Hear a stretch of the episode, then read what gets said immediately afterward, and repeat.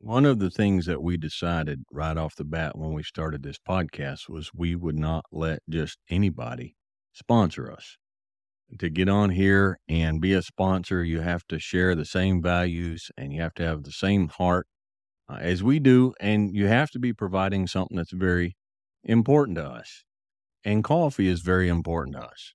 And that's why we've been very happy to have Juniper Mountain Trading Post Coffee as our personal sponsors here on the channel. They're the company that provides all the coffee for the school. It's the coffee that we drink personally at home, and uh, and we're very very happy. They're a family owned company that does everything themselves, and they have the same standards and the same heart that we do. So if you're looking for a a quality coffee company, uh, go to junipermountaincoffee.com and when you check out, make sure that you plug in and type in Dry Creek, all one word, for a 10% discount. Good morning. Dwayne here, Dry Creek Wrangler School. It's November 27th today, and uh, we uh, going to try to make a video this morning. It is cold out and it's windy, so we've come in here into the tack shed to get out of the wind and and uh, see if we can't uh, make this without shivering and our teeth chattering out here. Uh, hadn't got a video put out in a few days. Um, we uh, went to Texas to see the grandbaby, and then both of us got the flu. And we got it so bad that on the way back from Texas, we stopped somewhere in Louisiana and got a motel. Um, and then wound up spending two days in that motel because it felt uh, too bad to drive, too bad to travel. And we got back here and crashed for another couple days. Uh, but we're up and around and doing all right. Um, and so uh, we want to try to catch back up and, and uh, say howdy to y'all again. In uh, several years ago, I had been cowboying in Colorado and uh, working um, south of Leadville, uh, actually south of Buena Vista, and in between Buena Vista and Salida, working uh, for a land and cattle company there, and winter was coming on, and and series of events, and we wound up moving back down to Texas. I had wife and and uh, we had uh, we had the three children at the time, and we moved back down to Texas uh, for the winter where my folks were, and and I'm just going to kind of gloss over the details here, um, and we started going back to church again. This is not a religious deal. I know some of you guys get really nervous. All right, it's not. Just chill out. All right, it's kind of an interesting story. Uh, started going back to church there with my mom and dad, and the the thing came up. There was a, a group of folks up in the remote jungles of Highland, Papua New Guinea, that had sent uh, word out, and they needed some help, some unique kind of help, and uh, we uh, we were made aware of it, and I said, you know what? That's something we can do. Uh, we're going to go help them folks. And uh, so I loaded up my uh, my wife and and my three children, and and we flew to Papua New Guinea. Uh, caught a bush plane and, and went up in the highlands up there, and we spent two years up there in the jungle. Um, my children were the first white babies that they had ever seen. Um, it was, it was pretty. Uh, it was one of the best times of our lives. I, I was young and pretty back then, except I wasn't very pretty. Um, but I was so fit, and I hiked all through them jungles. I mean, all through them jungles. So I want to give you a picture here. Now I was 26, 28 maybe. I was about 28 years old, six foot tall. I weighed 140 pounds. Uh, I had my beard was probably twice as long as it is now, and I had a big, not a big, but I had a beat up, really beat up old my old gray cowboy hat that I was wearing, uh, and I carried everywhere, all over those jungles back there. I had one of those I think 42 inch. You remember the Estwing? They may still make them. The Estwing stainless camper's axe with the, the blue rubber handle on it. Uh, I carried that everywhere with me. All so I had a backpack, small backpack, and I had that Estwing. and uh, and I was all over those jungles back there. Um, and uh, now these folks were they're they're small. All right, most of the men came up just way below my shoulder here. All right, and the ladies the ladies were even smaller. They they were they were small folk. And so there was quite a, a difference between us and them. Now, we lived in a village that was on a ridge, on a mountain ridge. And the mountain ridge came down like that. And then our village was setting here. And up on top up here was the trailhead that went down to the bush strip where our plane flew our supplies in and out of. Below our village was another village down below. Um, and uh, I didn't know this till later. But one day, two of the men from that lower village went hiking out. They were headed down to the main village down below, and uh, they were hiking up the mountain together, just going along. And one of them, he uh, he had to answer the call of nature. So he stepped off up in the bush to take care of business, and and his um, partner was standing there, and all of a sudden he hears something coming down the trail, and he uh, being of a cautious nature, he steps off the trail in the bushes and kind of hunkers down to see what's coming. Uh, it was just the cautious thing to do out there. And he sees this apparition coming down the trail.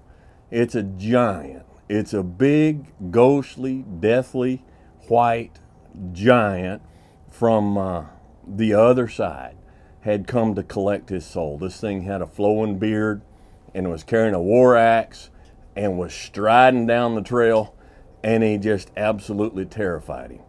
And so he spun around and hot footed it through the jungle back to his village and dove into his hut back there in the corner and lay there shivering because it was probably one of his ancestral demons had come to collect his soul. After a bit, his wife came in, said, What are you doing? And he told her about this apparition he had seen. And she began to berate him and beat him about the ears and mock at him and, and asked him, had he not seen that white man that was living up in the village up above and he had not heard about it? And, and I just went my merry, happy way right on by. I had no idea. I didn't find about this until months later. Now, I was going down my trail, living my life with my head up, my eyes were clear, my heart was clean. Going my way. When he saw me, I wasn't bad, and he wasn't bad. Now, follow along here, all right? The problem was he had no historical, societal, cultural, religious, political context in which to frame this thing he saw. There was no context. So he just framed it based on what he had. You're going to go through life and you're going to meet people and you're going to run into people and your eyes are going to be clear and your heart's going to be clean. And they're going to attack you. And they're going to come at you from a side that you're totally unexpecting. A lot of times they just don't have a context in which to understand what and who you are. There are those of us who were raised more rural, who were raised more the old ways, who were raised more conservative. And that's our life, that's our history, that's our context. And there are those who are raised absolutely, totally diametrically opposed. And sometimes when we meet,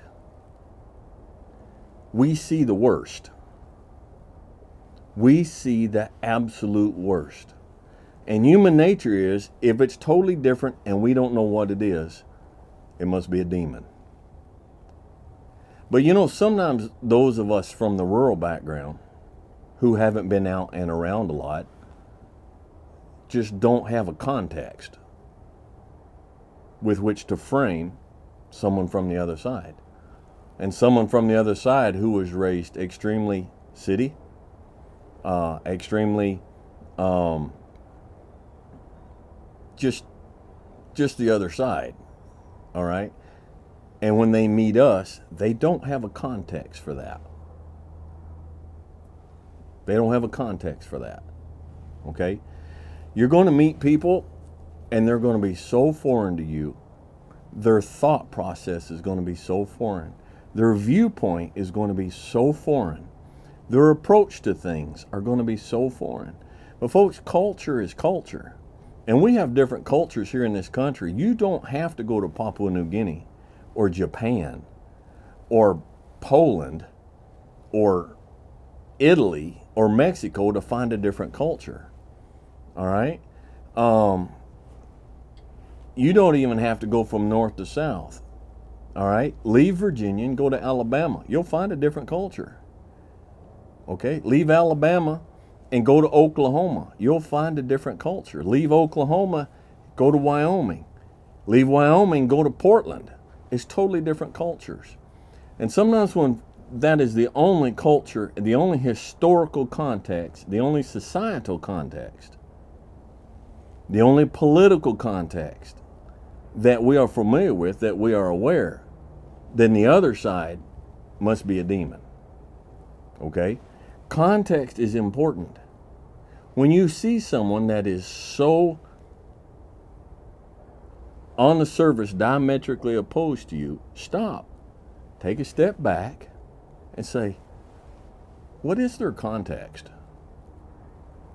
I don't know what their context is. I don't know who they are. I don't know what makes them tick. I don't know what they have been through. I don't know how they've been taught. I don't know what they've experienced. I don't have a framework to which I can accurately and properly judge whether this is a demon or not. All right? This is just another step towards humble wisdom. Because the antidote to humble wisdom is arrogant foolishness. And both sides, both sides of any issue in this country today, if they're out on this far edge or they're out on this far edge, we're not taking sides here. All right. We don't have humble wisdom on either side. We have arrogant foolishness because they are not trying to gain a context with which to judge. People get on this channel they'll watch one video and us and like the one about accepting responsibility and working hard and they'll say well that's just easier for you to say with your 5000 acre farm or ranch and the big family home that you live in and all your inheritance and everything. I don't own an acre of land and i haven't received anything inheritance. And when my parents god forbid when they finally um, move on to their reward there won't be an inheritance. Haven't gotten a dollar. All right, won't get an acre of land. I don't own an acre of land. All right, renting, leasing, working out business deals, uh, making things happen, and hopefully in two or three years with hard work, maybe we can buy a little piece. Uh, but you have no context in which to judge somebody else if you don't try. Um, you, you've, you've got to stop. You've got to stop. You cannot watch. I've got like 200 videos on here that cover the gamut of conversations. A lot of stuff. You cannot watch three minutes of one video and determine that you know me and that I am a demon from hell come to destroy everything that you are and everything you believe in and everything you think. All right? Get some context. Go through life. You'll be a whole lot less angry, a whole lot less bitter, a whole lot less judgmental, a whole lot more understanding, and have a lot more grace if you can start framing the world around you based on context. All right? Otherwise, you're going to keep seeing these ghostly pale, bearded, hairy cowboy demons from the other side striding through your nightmares, um, coming after your eternal soul with their flaming Estwing with the blue rubber handle. All right? And there's no need. There's no need. All right? In this country that we live in, uh, we have folks coming from all over the planet and settling here and immigrating here. Um, and you cannot frame, you cannot frame a Muslim from Pakistan the way they think and the way they approach things and the way they view things, you cannot frame that within your context. Otherwise, you guys are never going to understand each other and you're never going to get along. All right? If you're something totally opposite. All right? We listen, we got to quit tearing ourselves apart. We got to quit tearing ourselves apart. And a lot of it's so unnecessary. A lot of it's just stupid. Okay? Step back and get you some context before you react and run and hide under your bed in the corner somewhere, afraid that the demon is coming for your soul. Okay? All right. Now, I done sit here and talk. You guys don't know how hard it is for me to concentrate on what I'm saying and smoke a cigar. And I didn't let my cigar go out. But uh, we had, uh, I had a company contact me. Uh, and so I'm being upfront about that. It's cigarplace.com. Now, I've had I don't know how many guys have gone on and said, Dwayne, where do you order your cigars from? And I've been telling them because it was. And I don't know how many people I've sent to this other place, and they've never contacted me. These guys contacted me. They were really nice. They're like, look, we, we would like to be your supplier of cigars. Would you check us out? And uh, like, where's the downside in that? And I said, sure. And so they sent me some cigars. This is the uh, the Flathead 660. Now, I'm one of those guys that one of the things that goes into me choosing a cigar is the band and the name. Okay? That's just the way I am. And to me, the Flathead 660 just screams working man cigar.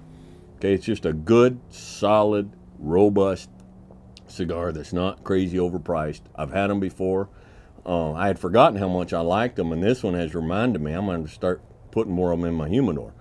Um, but uh, so this, if you're looking for a good place online to uh, to order your cigars, these fellas are, they're. Uh, I think we're going to have a good relationship. All right, and so I just want to throw that out there and recommend that you look them up. Is it a blatant plug? Heck yeah, it's a blatant plug. Why not? Um, but there's, I turned down for every 50, for every 50 sponsorship offers I get, there'll be one comes along. I'm like, man, that is a really nice guy. And they're just really doing things right. And uh, so, anyhow, if you look in there, you go. Uh, if you're going to get on here and just say, hey, you're, smoke, you're sucking cancer into your lungs, blah, blah, blah, blah, blah. Merry Christmas and bless your heart. All right. So, anyhow, I reckon I've rambled about enough. We'll catch you guys next time.